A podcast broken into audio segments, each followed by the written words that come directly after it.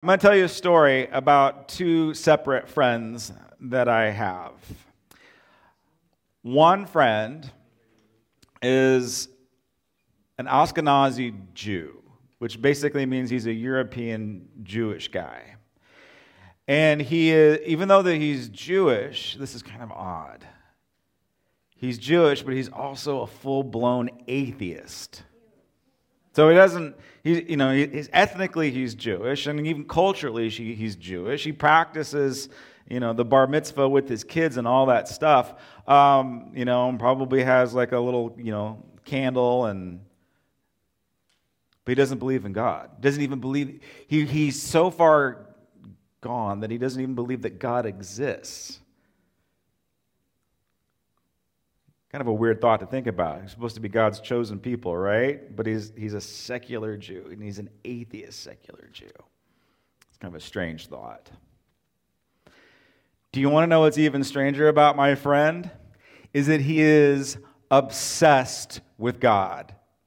Like, even though he doesn't believe that God exists, uh, he's made it his life's passion to either debunk God or to understand more about what makes us humans want to worship something that, that we can't see.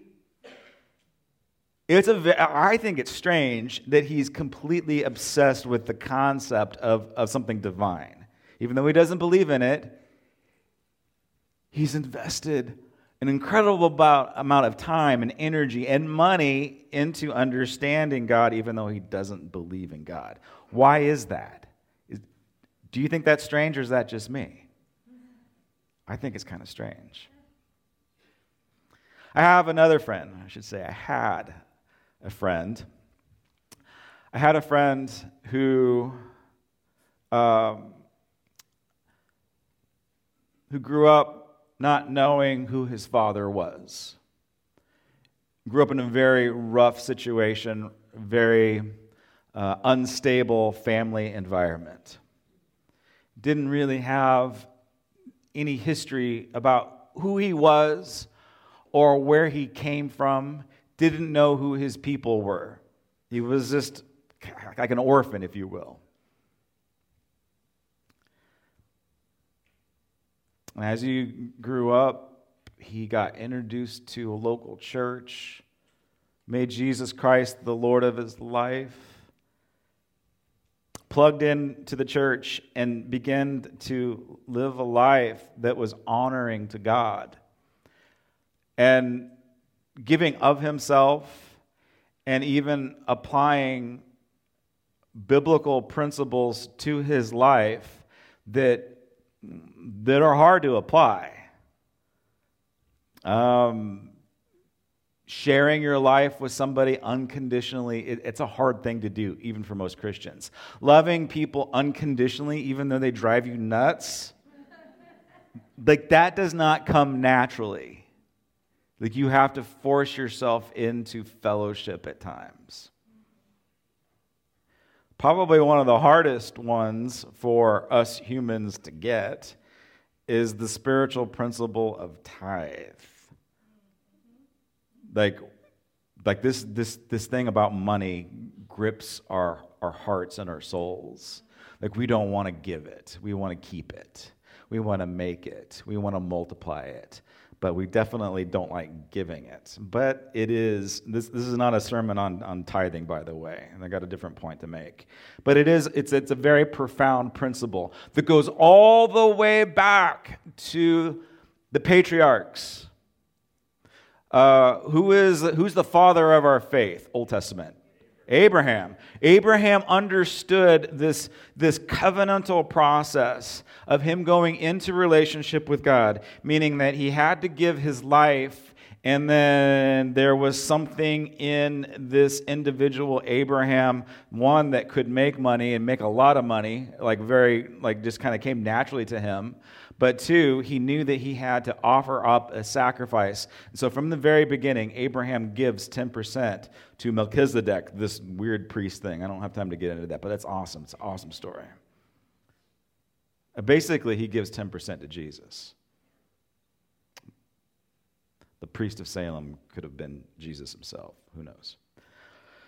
Okay, so that is that is a spiritual principle. And so this my friend who grew up with no grid of who he was, kind of an orphan spirit, um, he understood this Abrahamic principle.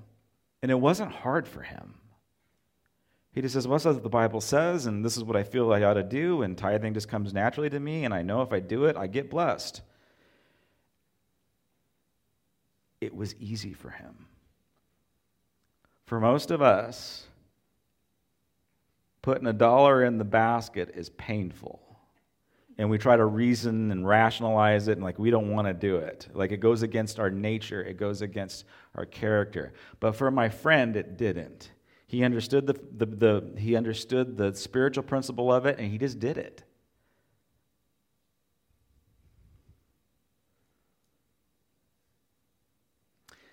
My friend, as an adult, years and years later, again, he doesn't know who his father is. Didn't really know his mother that well either. Does the, the genetic test, what is that thing? 23andMe, Ancestry.com, whatever, you know. He does one of those. This is interesting. Comes to me, very excited. Pastor Josh, guess what? I'm like, what? He's like, I'm a Jew. Super excited that he, you know, he took this test and found out that he's an he's an Ashkenazi Jew. He's a European Jew, just like a little bit of me. And he was so excited about that. And it was like he was excited about it and a little bit surprised. But you know what? I wasn't surprised. I'm like, oh, yeah, that totally makes sense. Yeah, I can see that all over you. Like, that's, a, that's an easy one to connect because there's something about you and there's something about how you live and something about how you responded to the word of God that just came, ready for this? This came naturally, as if, as if it was in his blood.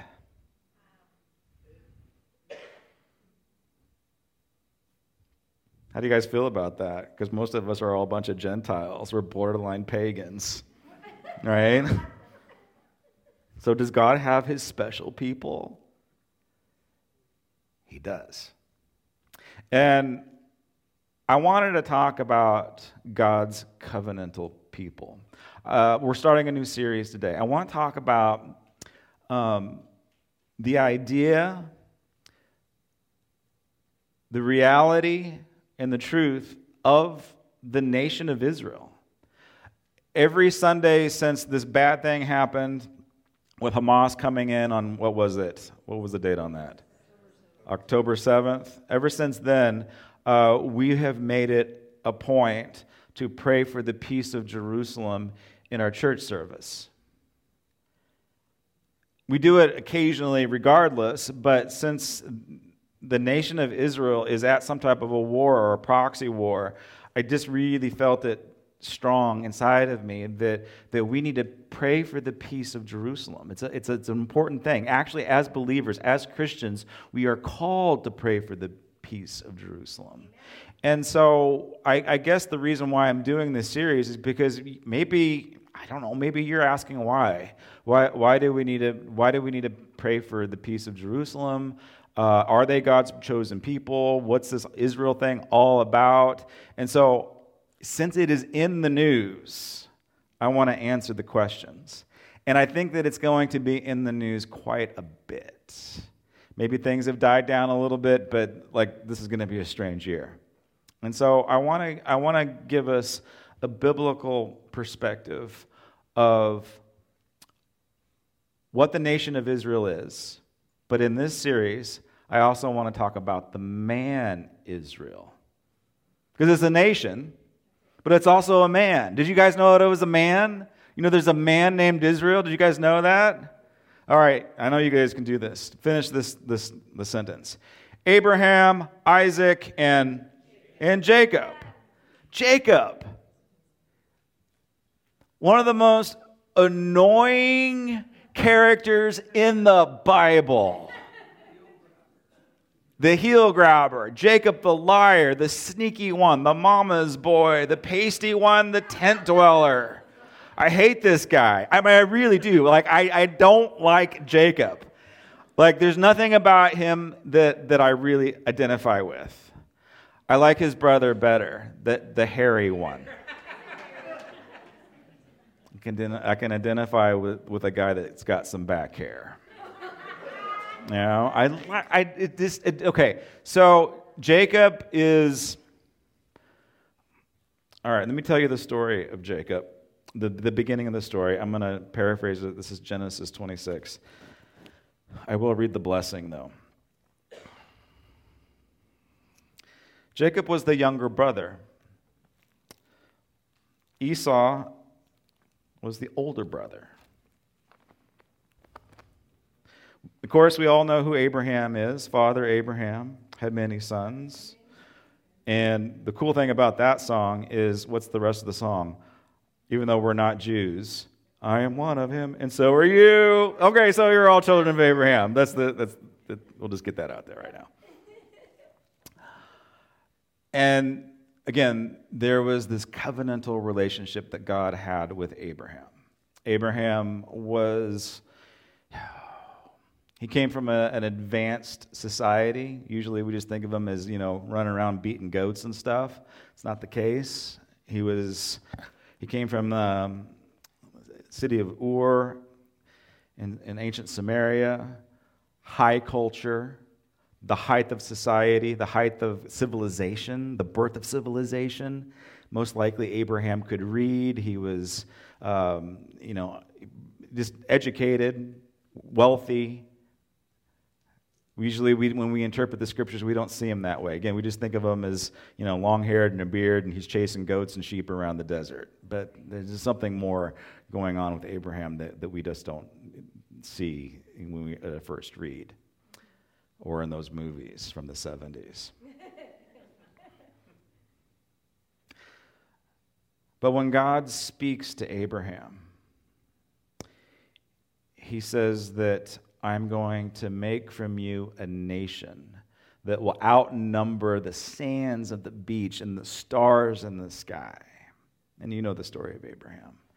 And he says, In your descendants, will be a blessing to the entire world. Okay? So, there is something very special going on in, in, this covenant with Abraham, and that covenant gets passed to Isaac. Isaac, not a whole lot happens with him. He's kind of boring. But Jacob, like the same covenant passes to Jacob, that his offspring, his descendants, are going to bless the world Wow.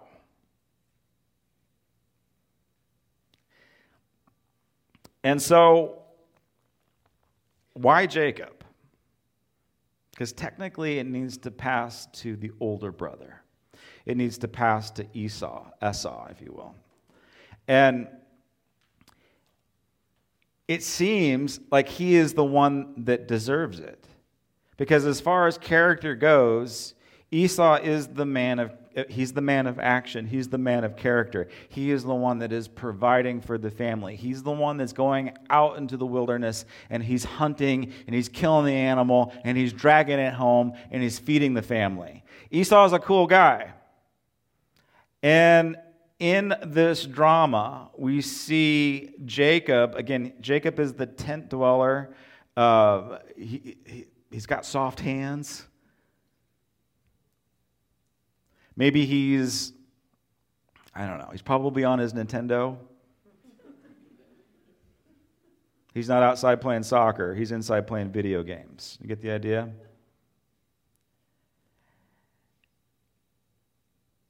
And when Isaac, when his dad, Isaac, begins to go, his, eye, his eyes fade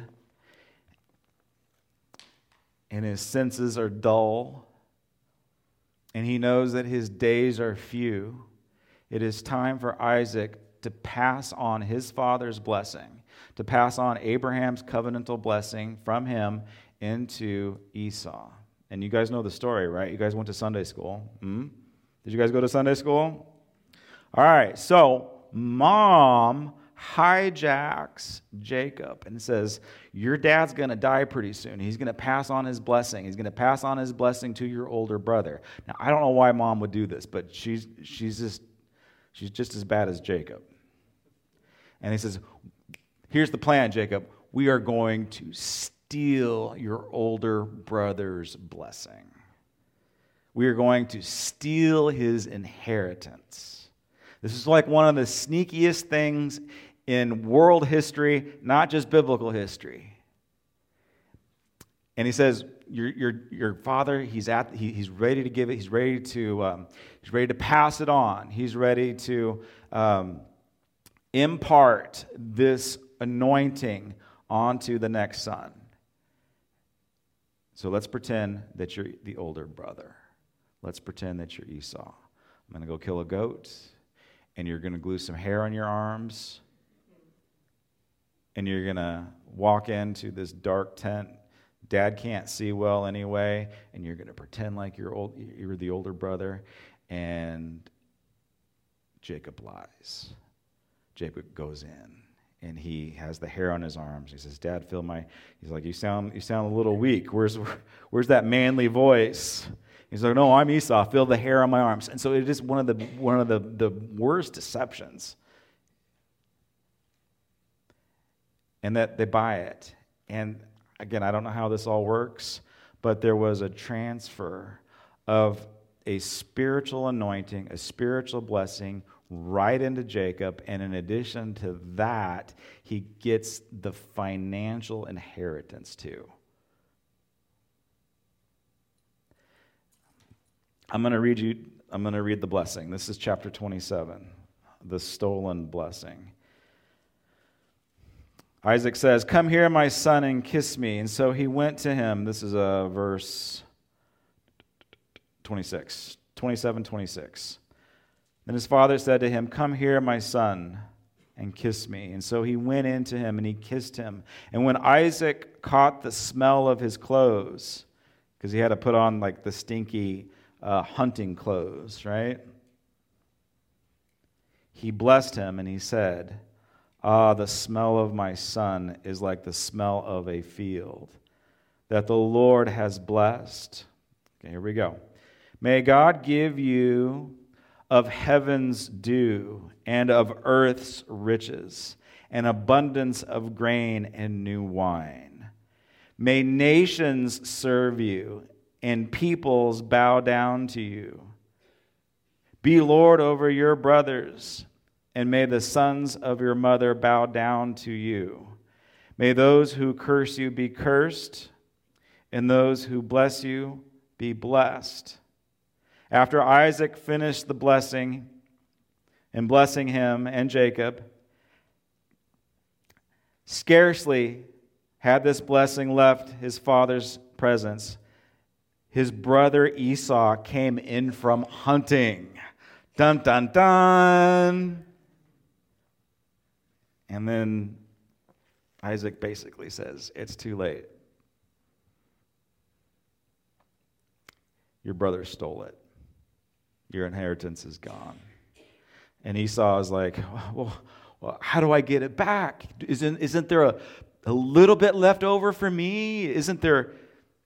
Basically, Isaac says, Nope. It's all that that very special anointing, that very special blessing is has been transferred into your younger son, and I can't unring the bell. I can't undo this. And Isaac is livid. I don't have time to get into the, the other part of the story, but there's also part of the story uh, where Isaac sells his birthright because he's hungry because he's been working all day. And so there is a little bit of a character defect in, excuse me, in Esau. Um, there's a character defect that he's willing to give up his inheritance for uh, physical satisfaction, for a bowl of food. But if we're judging character flaws, uh, Jacob is morally compromised. He is a morally compromised person because he's a liar, he's a cheat, he's a thief. Who likes this guy? And yet, he's going to be the blessing of the nations. How in the world does that take place?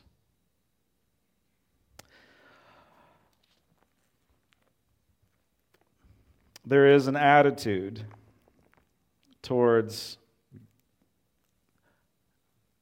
God's people. You are God's people. You are the church. And you know if you're trying to share your faith or be public about your love for Jesus, and if you're doing it to somebody that does not respond, or who is an atheist, or who's been hurt by church, who is skeptical, who is cynical, you feel that pushback. You feel the attitude, right? Is it just me? Have you, have you, have you tried to share your faith? You try to be public about your confession? And how well does that go? It, it's tough. It's, it's a tough one to, to frame out at times. The same attitude and the same if you will, the same spirit um, is levied against God's original people, the people of God, Israel. There is, um, there is an attitude that says the Jewish people are, are like Jacob. Like Israel is like Jacob. They're all a bunch of liars, they're all a bunch of cheats, and we can't trust them.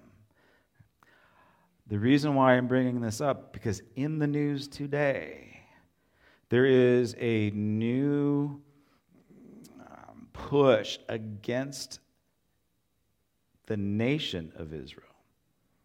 So let's just talk about what is Israel.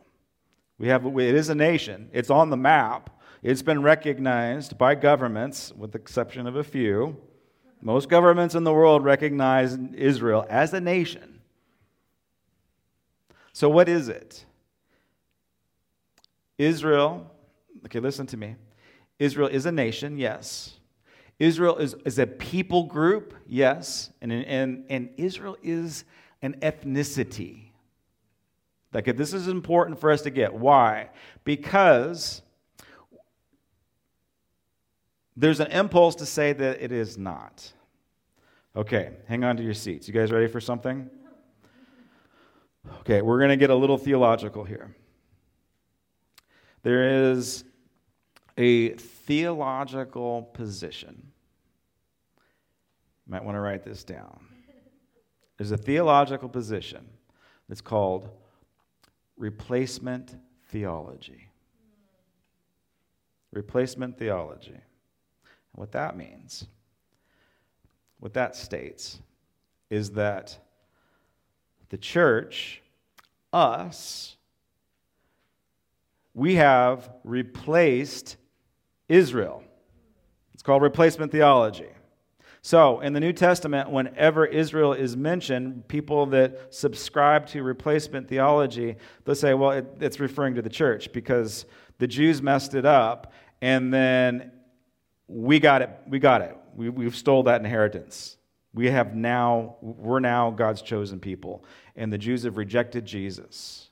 And therefore, the church has replaced the Jewish people and the Jewish nation. Replacement theology. You might have friends that believe this. You might believe this.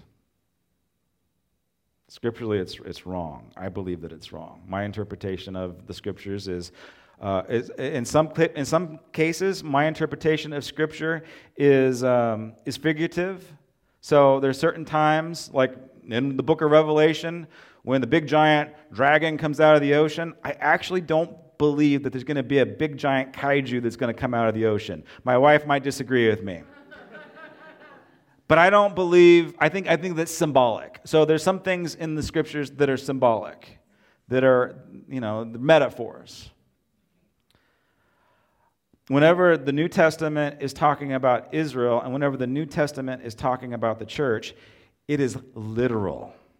It's not metaphor, it's literal. So I, I, forgot, I mean, there's like thousands and thousands and thousands of times when the, when the scriptures use the word Israel, right?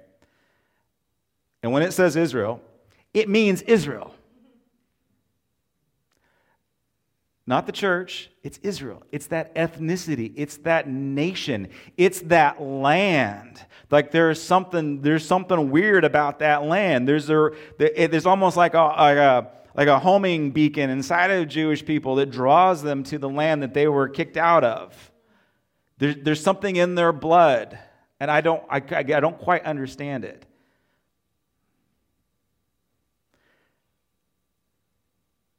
They are God's covenantal people. And the reason why, one of the reasons why I don't subscribe to replacement theology is because the promise that was made to Abraham was a what? An everlasting covenant. Meaning that it was going to last forever. There's nothing in the scriptures that say, well, it's going to last forever unless you screw it up. If you screw it up, we're going to take away your blessing and we're going to give it to a bunch of Gentiles instead. Not, it doesn't say that. Even Paul has to address this issue. So if you want to, we're going to do a little bit of a deep dive. We're going to turn to Romans uh, chapter 11.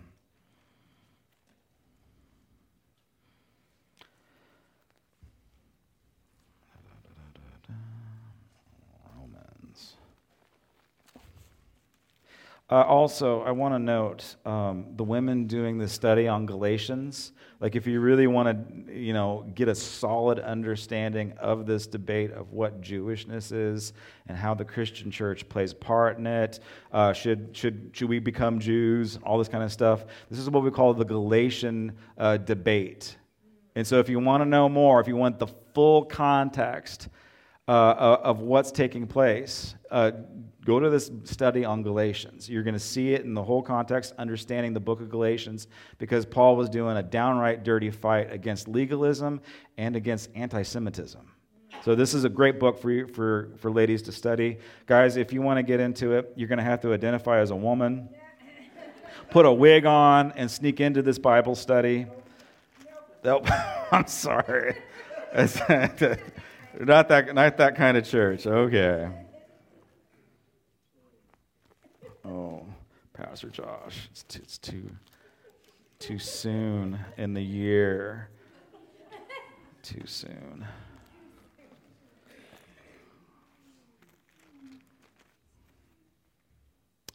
Chapter 11, verse 1. I ask then, did God reject his people? By no means. So Paul's beginning to address this issue of replacement theology before the term even comes up. By no means. I am an Israelite myself, a descendant of Abraham from the tribe of Benjamin. God did not reject his people, whom he foreknew. Don't you know that the scriptures say in the passages about Elijah how he appeared to God against Israel? Lord, they have killed your prophets and torn down your altars. I am the only one left, and they are trying to kill me. And what was God's answer to him? I have, re- I have reserved for myself 7,000 who are not who are not bowed who have not bowed bent the knee to Baal. So too, at the present time there is a remnant a chose and chosen by grace. And if by grace, then it is no longer by works. If it were, grace would no longer be grace. What then? What? Israel sought to earnest, sought so earnestly it did not obtain, but the elect did. The others were hardened, as it is written. God gave them a spirit of stupor, eyes so that they could not see, and ears that they could not hear. To this very day. And David says, May their table become a snare and a trap, a stumbling block, and retribution for them. Their eyes may be darkened so they cannot see, and their backs um, to be bent forever. Again, I asked, did they stumble so as to fall beyond recovery? Not at all. Rather, because of their transgressions, salvation has come to the Gentiles to make Israel envious. It's kind of cool, huh? But in their transgressions, transgression means riches for the world, and their loss means riches for the Gentiles. How much greater riches will their fullness bring? Okay, so this is a promise that Abraham is, excuse me, that, that Paul is beginning to highlight. He's saying, by no means has God rejected his people, even though the Jews have rejected Jesus. God has not rejected them. Like they got to walk through it. They've got to, they've got to um, deal with the consequences of not following Jesus.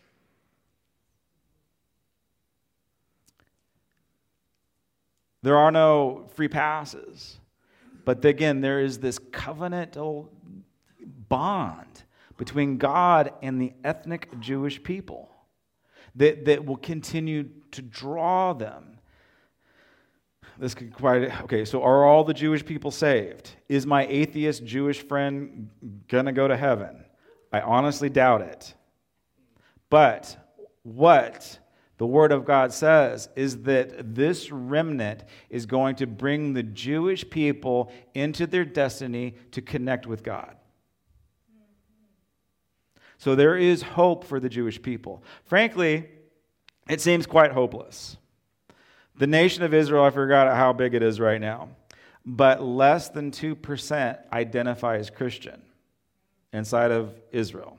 So most Jews inside of Israel, they're Orthodox or they're Reformed or there's some other type of version of Jewishness or they're secular. It's meaning that they're just, they don't practice, they're non practicing Jews. It's kind of like being a non practicing virgin. okay. Uh, I shouldn't have said that. Sorry but they don't they, they don't practice. Sometimes they play along. They know that you know there's just something about them that can't help but to be, to be jew to be jewish even though they want to be secular and they want to be they want to be atheist. They can't help but to light the candle.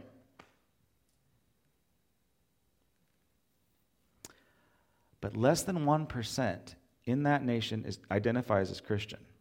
Excuse me 1% like 1.9% i think of what it is and of that less than 2% in the nation that identify as Christian, almost 80% of that less than 2% Christian, almost 80% are Arab Christians. They're not even Messianic Jews.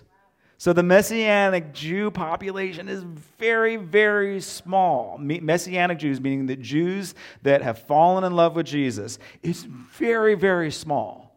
It's less than a percent. And the, the Jewish churches inside of Israel, they're very rare. There's less than 300 churches inside of Israel. And so, wait, I thought these are God's people. How come they're not following the Messiah like we are? Well, we just read it. Their eyes have been darkened and their ears have been closed. But what Paul tells us is that someday they're going to hear the gospel message about their Messiah. And when that day comes, there's going to be a burning and a remnant that's going to say, That's my Messiah. And I thank, I, to thank you so much that you told me about him. Like, there is some, it's so hard to evangelize inside of uh, Israel. Like, if we were to go there to be missionaries, it wouldn't go well. You think uh, trying to share your, your faith in Claremont is hard? Try doing it in Israel. It would not go well if we were like, hey, let's be missionaries. God's calling me to Israel to, to, to, to lead people to Jesus. It would not go well. I tried it when I was a young man. I know. I tried to. I, I, I had you know Jewish friends, and I tried to. That didn't go well. I even tried street evangelism in Jerusalem. That didn't go well. I know. That wasn't the time I got rocks thrown at me. That was another time where I ended up in a place where I shouldn't have been. Yeah, it's a story for another day.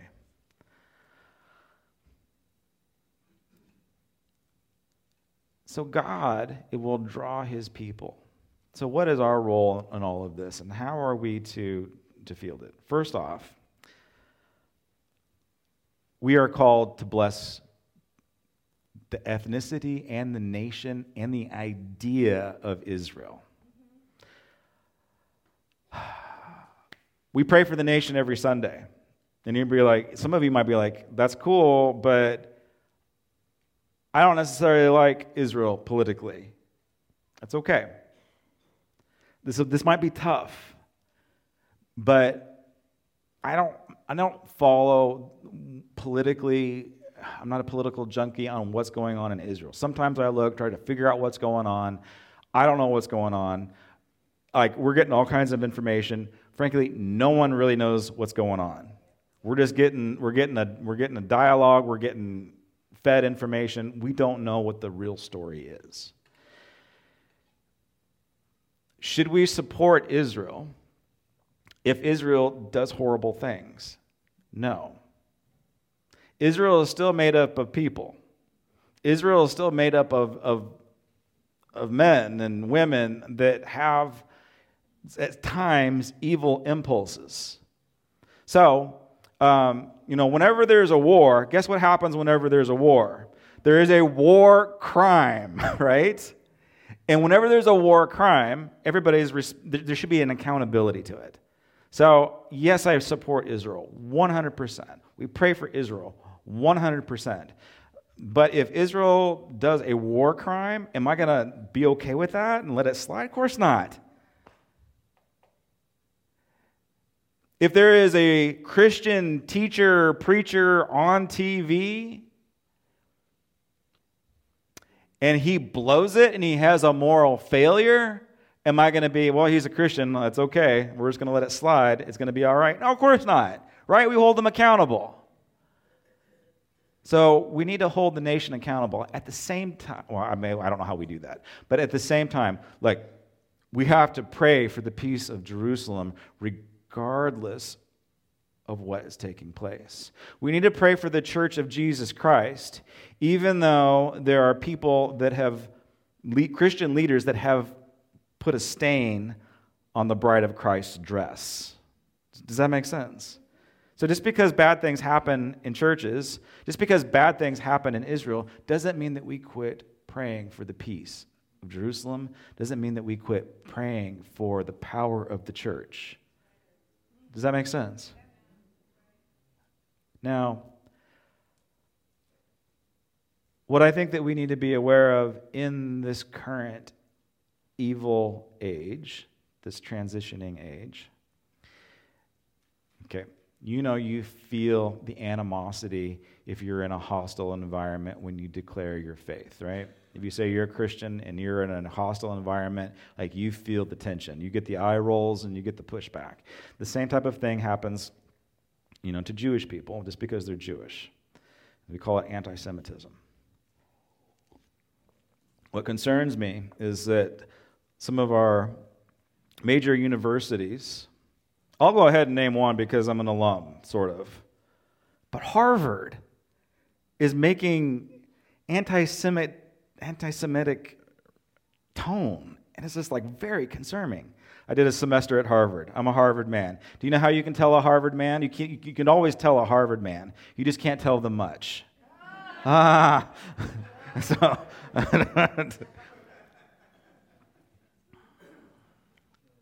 and so, that they wouldn't denounce violence towards Jewish people is concerning. Inside of the Church of Jesus Christ, we all have brothers and sisters that have different theologies. If you or Uncle Bob, who's an armchair theologian, you see it all over the internet, you see it all over YouTube.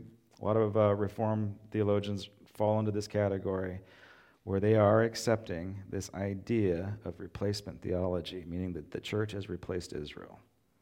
Again, I don't. And the irony is, is that people that believe this also take the Bible more literal than I do, except for this one thing. They just pick and choose what they want to be literal about.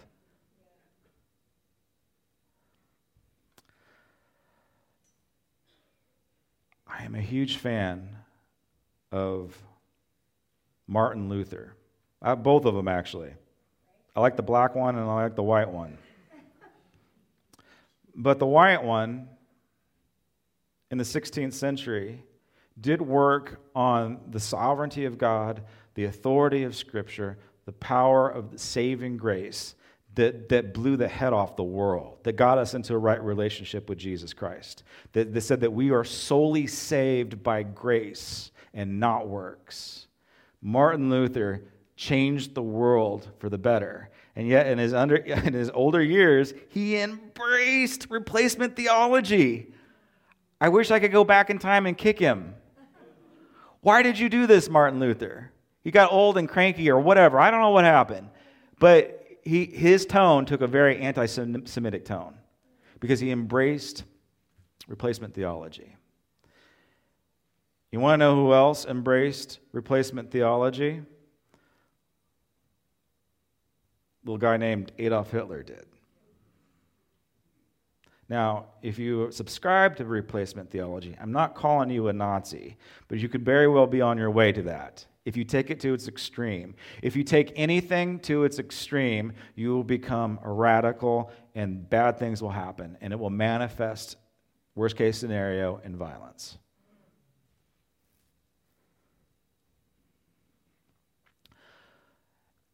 There is a huge anti Semitic push in our culture today.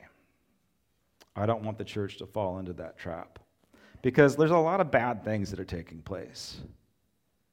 There's a lot of tension in the world, there's a lot of tension in your life.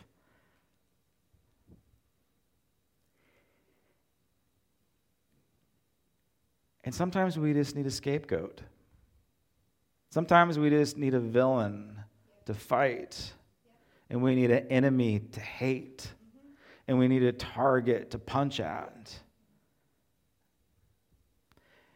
And when we don't have it, we get frustrated. And then we'll take it out. This, is, this has been going on for um, 4,000 years. We, people have been punching the Jews in the face because they need, a, they need an enemy to fight. Yeah? But you and I we ought to know better. That we don't take out our frustrations on people or people groups. Why? Because the Word of God says, our, our warfare is not of this world. We do not wage war with flesh and blood. Our warfare is in spiritual principalities. And so, if you need a target to punch, you have an invisible demon that wants to undo your life. Like, just don't spend too much time uh, fencing with the devil. You're going lo- you're gonna lose because it's fun, right? But it's also a distraction. You, we are to keep our mind and our focus on things that are pure, things that are lovely, things that are admirable, things that are excellent and praiseworthy.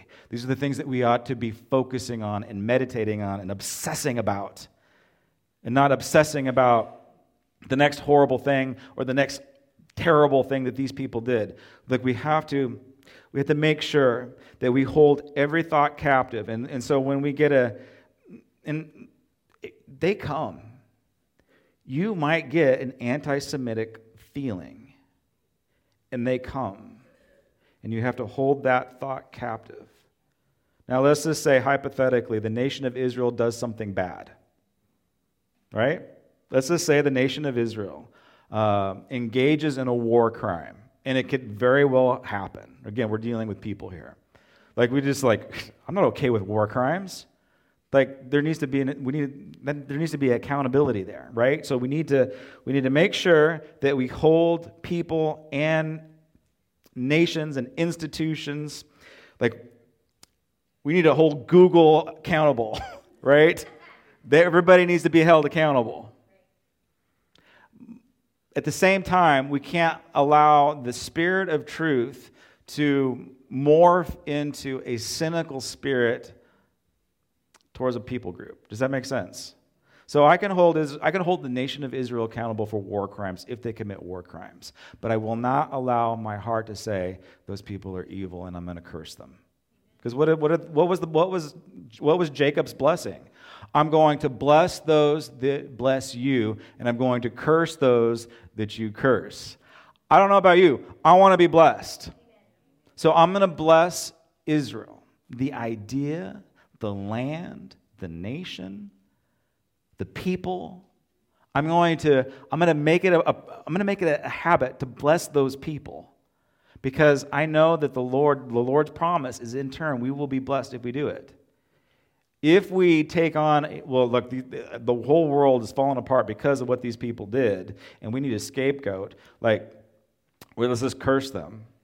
Like, how well did that go for the Nazis? You guys okay? All right. Now, let's bring it back into a little more personal thing. Jacob was a liar. He was a cheat. He was a thief. I hate this guy. Right? But God didn't. I don't know why God didn't pick the older, hairier brother. I definitely would have went with Esau. He's just cooler, right? I wouldn't want to hang out with Esau. I wouldn't want to hang out with Jacob. He's just cooler. But inside of God's sovereignty, this was his plan. I might not like it, but this was his plan. And the beautiful thing about Jacob is that his name gets changed. We will continue the story next week. But his name gets changed from liar, heel catcher, the sneaky one. That's literally what his name means Jacob the liar, or the Jacob the heel grabber, the, the, the, the stealer, or whatever. His name, his identity literally gets changed to Israel. You want to know what Israel translates into? Those who strive with God. That's a big change from going from sneaky to those who strive with God. Other translations of Israel, the, the meaning of Israel is those that wrestle with God. We'll be talking about the wrestling match, the greatest wrestling match that ever took place next week. Jacob wrestled with God, and because he wrestled with God, his name changed. Look, you guys can wrestle with God. You have permission to do it. You want to, like, you're like you're trying to figure out like why all these bad things are happening to you why the world is all upside down you're trying to make sense of this you're trying to make sense of god um, wrestle with him you don't like what the bible says it, this part offends you and that part's okay and you like all the stuff on love but you don't like all the stuff on judgment you, the bible offends you what do you do you wrestle with god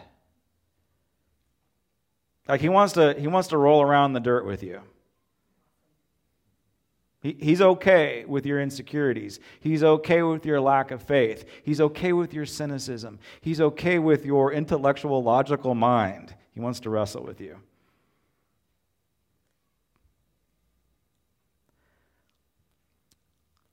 I think the, the meaning of the story of Jacob becoming Israel, why the, the sneaky heel catcher, I think the reason why it's in there, and again, I would have wrote it differently. God never asked me for my opinion about stuff.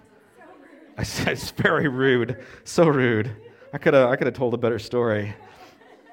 Would I went with the with the hero, right? Esau with the you know hair and the big muscles and much better guy. I think the reason why this story is in there is because it tells us one very simple thing is that God can use anybody. Even people God can even use people who are morally compromised. Did you know that? I mean, maybe you're sitting here, you're just morally compromised. Like you eat too much sugar. God can use you. I know. maybe you're a big fat liar. Maybe you're selfish and greedy. Maybe you're a heel catcher. You know that God's got a sovereign plan for you and He can use you. He can change you, He can transform you. You, just have to wrestle with Him. By the way, you're going to lose. but, uh, but you, you got to wrestle with Him. By the way, it's going to hurt like Hades. It's going to hurt. All it takes is a finger from God, and like things start to hurt. But it's, it's a good hurt. And you, and you walk forward in humility. So God can take the immoral, uncompromised individual and he can change their identity, perspective. He can change their name. Likewise, God can take an entire people group that don't love Jesus, and He's willing to wrestle with them until they do. I think God's wrestling with the nation of Israel right now. And the nation, the people group, like they, it has a, has a very important uh, part to play in the un, unraveling of the end times. It's a very important part. And so um, I'm going to choose not to have an anti Semitic spirit towards it. I'm, gonna, I'm actually going to buy the pay per view and I'm going to show up to the stadium and I'm going to watch God and Israel wrestle. I'm going to watch, the, watch this people group wrestle with God and fall in love with Jesus. That less than 1%, like, like that's the remnant. Like there's a remnant. There's some crazy Jews out there that love Jesus. They're the remnant. And, and they're going to lead their people to know him. And the promise of the Word of God is that, that the nation will see the Messiah and they're going to fall in love with their Messiah. They just haven't been introduced to him yet. I wish I could introduce to them, introduce you know, the Jewish people to the Messiah. But the, frank, it, it's a family job. It's got to take place within the family. But there's a remnant. And I've hung out with them. I've prayed with them. There's incredible prayer houses in Israel. I want you need to go. Like, yeah, you're, you're, you guys are all a bunch of shiksas. You're all a bunch of Gentiles, right? But you can go to Israel you can go. Chances are, maybe, just maybe, you too are like my friend and you got, a, you got a little bit of Jewish blood inside of you. I think everybody does. You might have a little bit of Jewish blood in you. And it's like a homing beacon, and you might feel something come alive inside of you when you enter into the Holy Land. So let's, let's go before it's too late. Amen. Heavenly Father, as the church, we pray for the nation of Israel. We pray for the peace of Jerusalem. God, we know that there's something special about the epicenter of the world, Jerusalem. It is where east meets west. It is where you started the journey, and it is where you're going to end the journey. It is where your Son came into time, into space, to just walk with us and to be with us and show us how to live and show us that there is a better way. And so, God, we hold every thought captive and we bless Jerusalem. We bless the Jewish people. We pray right now that they will find Jesus and that they will find peace. And they will make a way in this dark world to usher in the kingdom of God. Next week, we're going to continue the series. We're going to talk about the birth of a nation. We're going to talk about the birth of a godly man. Maybe you have a new birth coming. Maybe you're going to maybe you're going to morph into a godly man or a godly woman this year. Maybe God will change your name this year. Maybe he'll change your identity on how you see yourself. Don't believe the lies of, an, of the enemy.